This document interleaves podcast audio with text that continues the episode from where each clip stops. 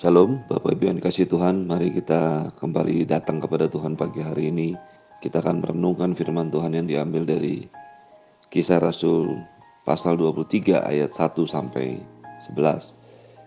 Kisah Rasul 23 ayat 1 sampai 11. Sambil menatap anggota-anggota Mahkamah Agama, Paulus berkata, "Hai saudara-saudaraku, sampai kepada hari ini aku tetap hidup dengan hati nurani yang murni di hadapan Allah." Tapi imam besar Ananias menyuruh orang-orang yang berdiri dekat Paulus menampar mulut Paulus.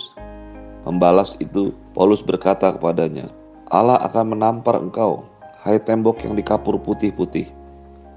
Engkau duduk di sini untuk menghakimi aku menurut hukum Taurat. Namun engkau melanggar hukum Taurat oleh perintahmu untuk menampar aku. Dan orang-orang yang hadir di situ berkata, Engkau mengejek imam besar Allah, Jawab Paulus, Hai saudara-saudara, aku tidak tahu bahwa ia adalah seorang imam besar. Memang ada tertulis, jangan kau berkata jahat tentang pemimpin bangsamu. Dan karena ia tahu bahwa sebagian dari mereka itu termasuk golongan orang Saduki, dan sebagian termasuk golongan orang Farisi, ia berseru dalam mahkamah agama itu, katanya, Hai saudara-saudaraku, Aku adalah orang Farisi, keturunan orang Farisi.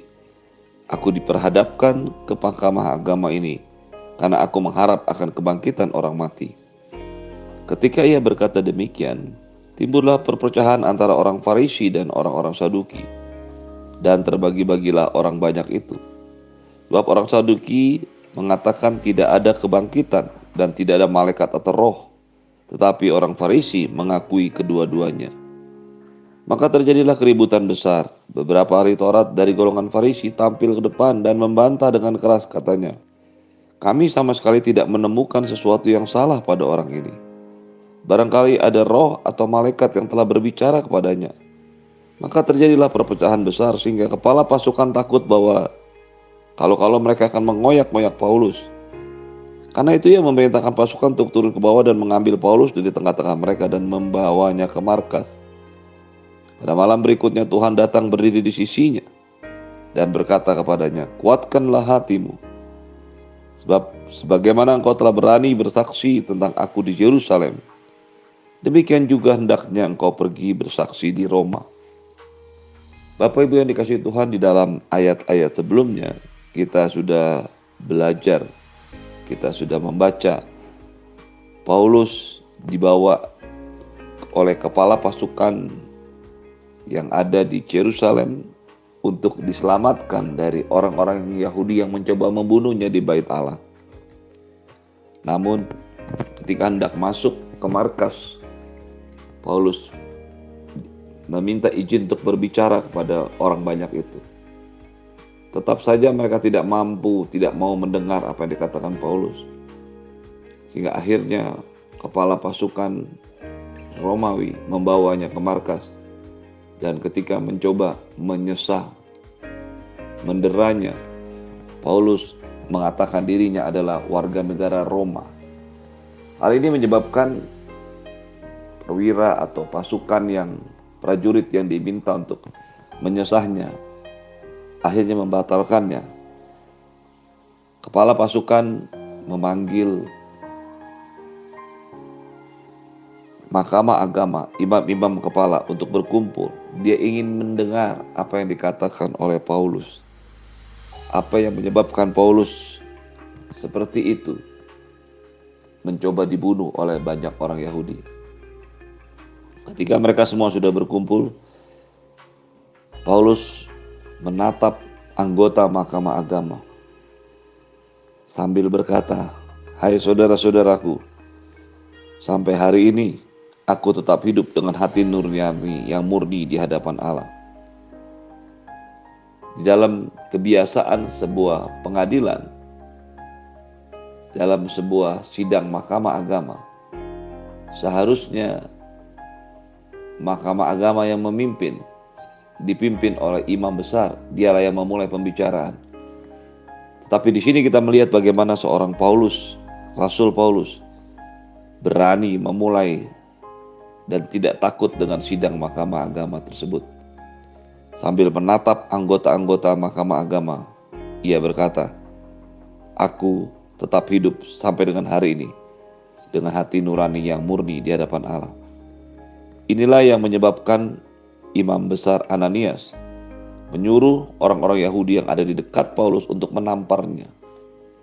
Mengapa ia menampar? Karena ia tersinggung Paulus yang memulai sidang. Ketika hal ini terjadi, Paulus menjawabnya dengan berkata, Allah akan menampar engkau, hai tembok yang dikapur putih. Engkau duduk di sini untuk menghakimi aku menurut hukum Taurat. Namun kau melanggar hukum Taurat oleh perintahmu untuk menampar aku. Apa yang disampaikan oleh Paulus merupakan sebuah kebenaran. Sekali lagi menunjukkan. Dia menyatakan bahwa imam besar itu adalah tembok yang dikapur putih.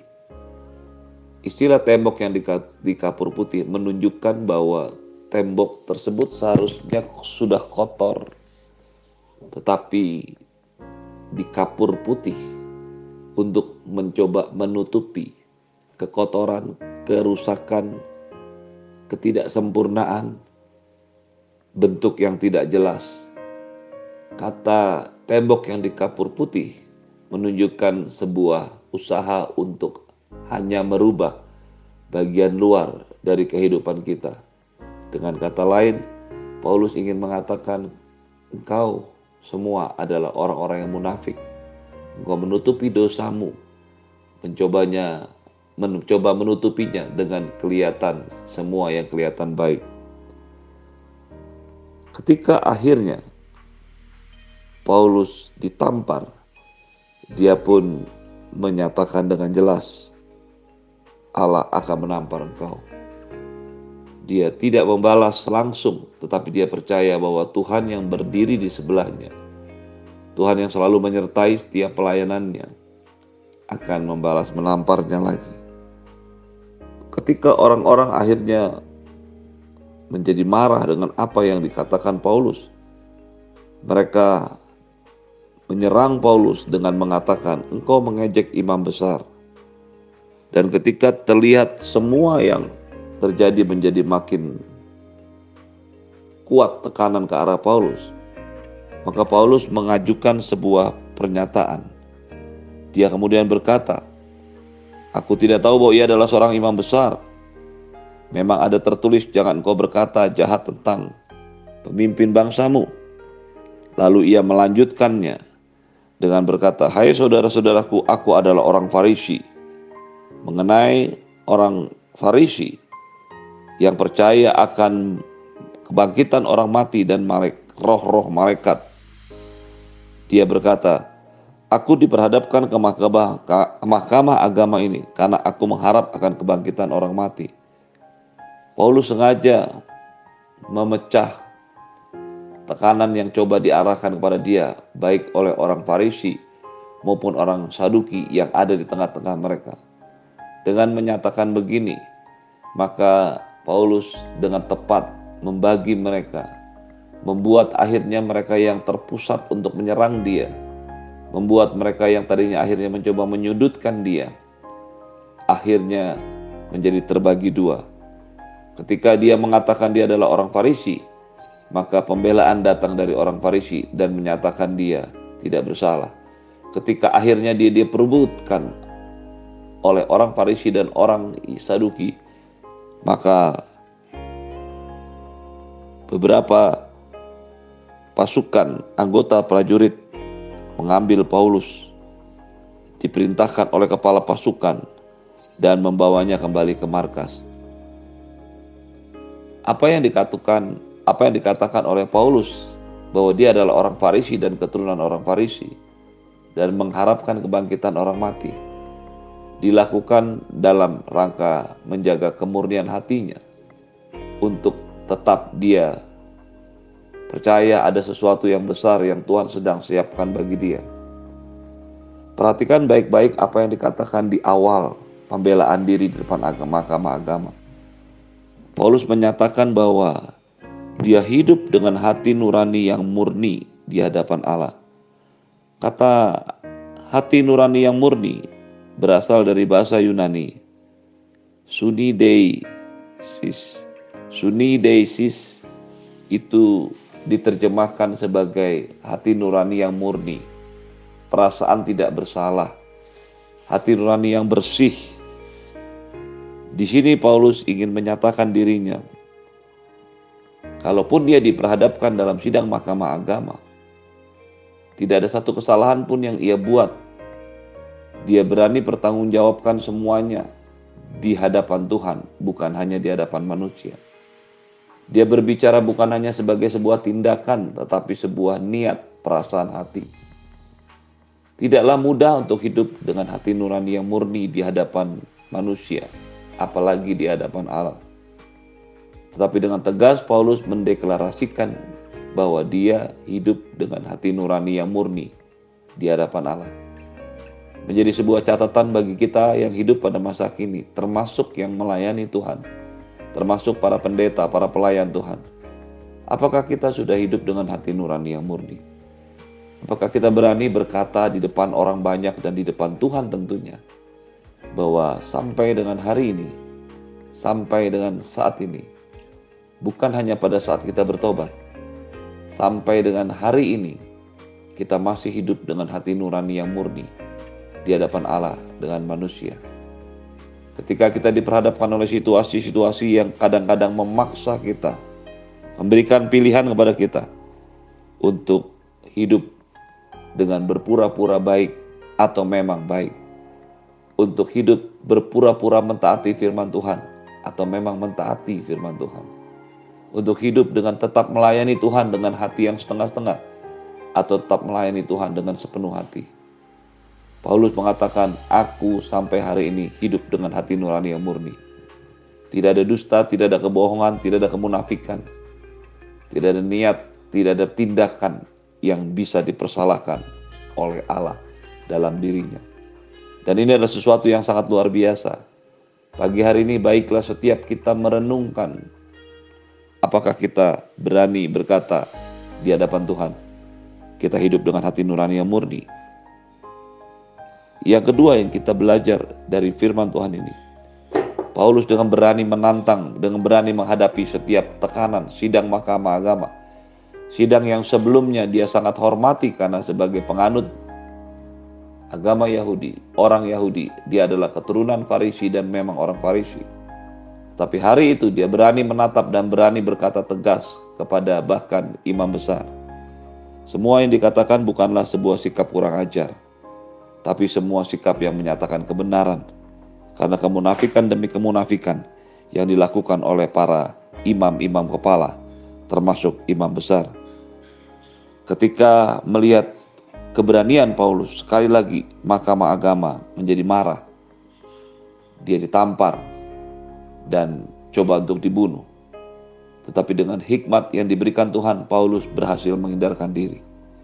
Ketika akhirnya dia dibawa ke markas, Tuhan datang berdiri di sisinya dan berkata kepadanya, "Kuatkanlah hatimu, sebab sebagaimana engkau telah dengan berani bersaksi tentang aku di Yerusalem, demikian juga hendaknya kamu pergi bersaksi di Roma." Tuhan berdiri di sisinya bukan berarti selama ini Tuhan meninggalkannya.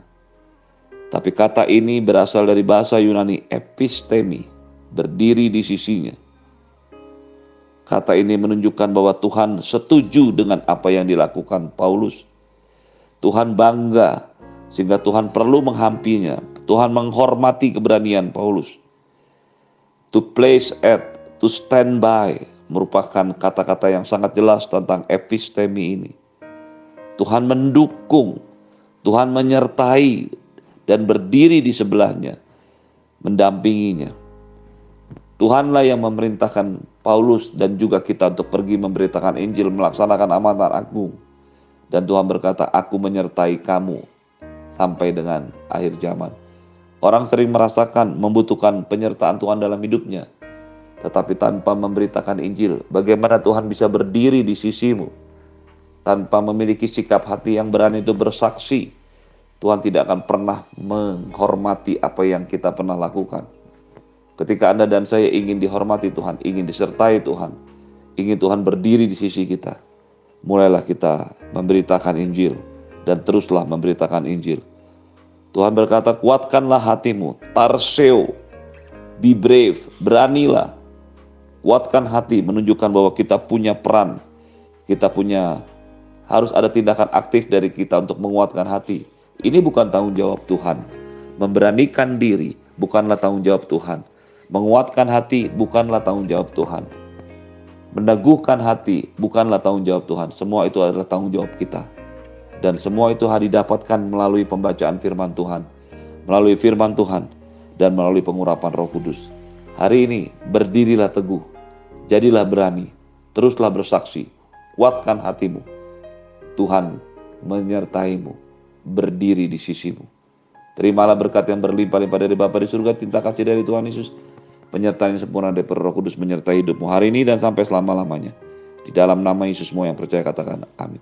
Shalom, selamat pagi. Tuhan Yesus berkati.